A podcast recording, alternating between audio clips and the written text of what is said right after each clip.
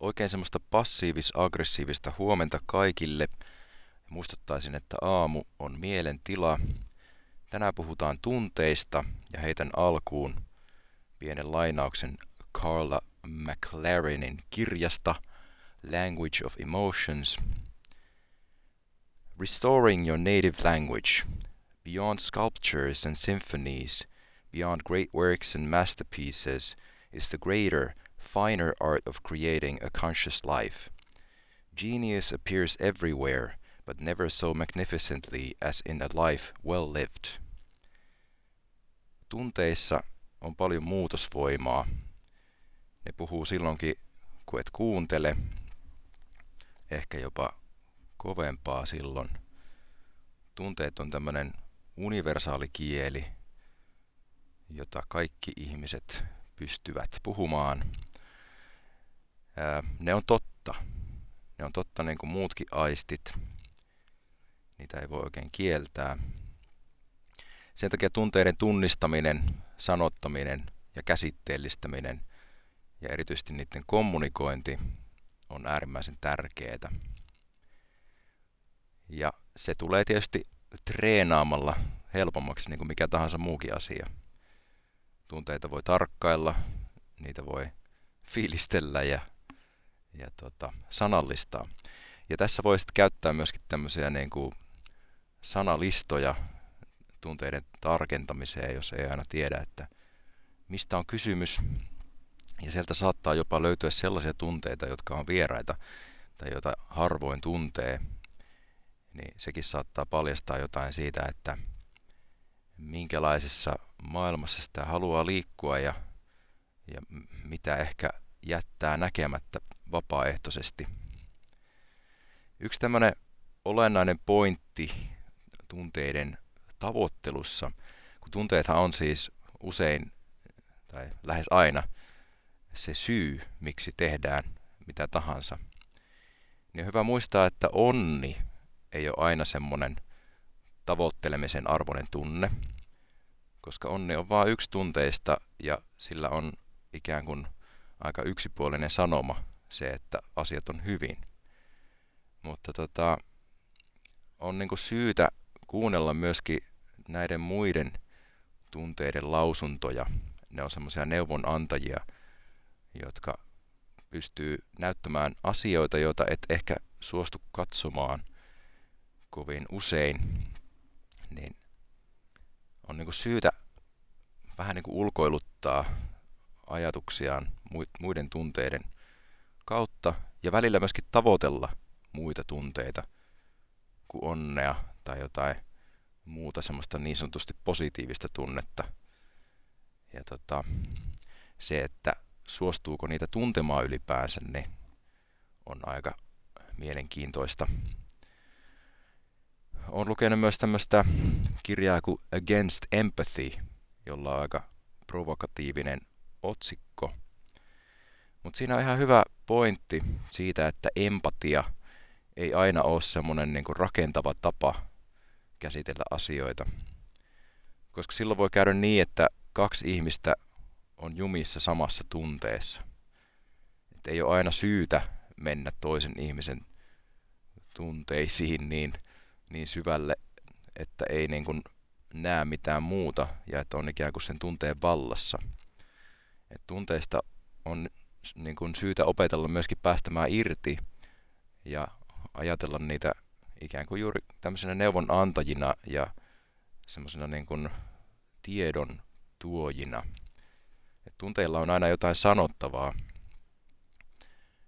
ja sen takia niitä pitäisi kuunnella, mutta se, että tunne ottaa valtaansa, ei ole välttämättä tarpeen. Toki siellä voi viettää niin paljon aikaa kuin tarvii, mutta ehkä se taito siitä tunteesta irtipäästämisestä on, on syytä opetella. Ja ehkä toisaalta myös siihen tunteeseen menemisen taito. Ihmisellä on monenlaisia suojelumekanismeja tunteiden käsittelyyn, niin kuin vaikkapa tämmöinen dissosiaatio, eli itsensä ulkopuolelle astuminen ja tämmöisten niin kuin tunnesensoreiden poiskytkentä. Tämä, tämä on aika radikaali meininki ja kuulostaa kyllä siltä, että, että ei kovin usein kannata välttämättä tähän, tähän keinoon tukeutua, koska se tarkoittaa sitä, että ne tunteet on niin äärimmäisiä, että niitä vaan ei pysty käsittelemään ja sitten niitä kytketään aina pois päältä sitä mukaan, kun, kun tuota, ei pysy, pysty järjestelmä enää sietämään niitä, niin tota, jos sulle tulee joskus tämmöisiä tilanteita, että joudut ikään kuin etäännyttämään itseäsi tilanteesta, niin se tarkoittaa sitä, että, että niitä asioita olisi ehkä syytä yksitellen pienemmissä paloissa sitten käsitellä ja purkaa ja käydä niissä tunteissa. Mutta tämä menee syvälle psykologiaan ja itsehän en ole minkään alan asiantuntija, joten en niin kuin silleen halua tässä nyt lähteä liikaa opettamaan, mutta tota, kuitenkin on syytä niin kuin antaa itselle lupa myöskin öö, mennä siihen tota, tunteeseen. En minä tiedä, mitä mä olin tässä sanomassa, mutta show jatkuu. Tunteiden ilmaisun syyt on niitä, että, että tulee huomatuksi ja ymmärretyksi. Ja totta kai tämä ymmärretyksi tulemisen tunne on, on tosi perustarve. Tunteita ilmaistaan myös sen takia, että niitä kunnioitettaisiin ja että saisi niin kuin tuntea semmoista arvostusta. Ja sitten erityisesti yksi tunteiden ilmaisun syistä on se, että tunteet muuttuisi tai että siitä pääsisi eroon. Eli ikään kuin se tunteen viesti olisi kuunneltu ja sitten tavallaan niin, että sitä neuvonantajaa on ikään kuin kuultu ja sitten voi liikkua eteenpäin, voi tehdä uuden suunnitelman. Ja sitten tota, tämmöinen keino, mitä monet käyttää tunteiden käsittelyyn, on päiväkirja. Ja päiväkirja kyllä kuuntelee, mutta ei se kunnioita tai huomioi. Ja se ei ole sen takia välttämättä yhtä muutosvoimainen kuin ihmiskontakti ja semmoinen aito huomioiduksi tuleminen. Mä oon itse käyttänyt paljon äänipäiväkirjaa tämmöisenä niin kuin tunteiden käsittelytapana ja ylipäänsä ihan semmoisena niin kuin elämän muistiinpanotekniikkana. Ja se on ollut tosi hyvä, mutta se tosiaan ei niin kuin ymmärrystä sieltä niin kuin anna, että totta kai se jää silleen vaillinaiseksi. Että varmasti ystävät ja muut tunneammattilaiset, tai siis terapeutit ja psykologit, niin varmasti sitten on, on niin tässä parempia. Mutta en silti yhtään väheksyisi sitä päiväkirjan tehoa, koska se kyllä auttaa vähintäänkin niin kuin tulemaan tietoiseksi niistä tunteista. Ja sitten erityisesti tuo äänipäiväkirja on siitä hyvä, että ne tunteet kuulee omasta äänestään aika hyvin.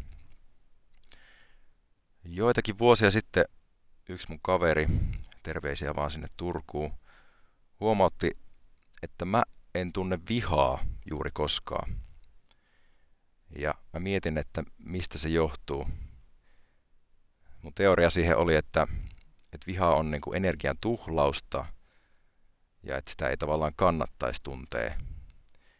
Mutta vihallakin on arvokas viesti ja sitä pitäisi kuunnella. Ja voi tietysti olla, että mä olisin kuunnellut sitä aika, aika tarkkaan ja en sitten välttämättä ollut kokenut sille niin suurta niin kuin tarvetta enää ja se tunne ei ollut ehkä niin läsnä. Mutta tässäkin saatan puolustella sitä, että koska olen tällainen, niin sitten teen näin. Mutta tota, joo, tähän liittyen päivän kysymys. Mitä sä vihaat ja miksi? Mitä se viha yrittää sulle kertoa? Ja toivotankin tämän myötä oikein antoisia vihan hetkiä kaikille.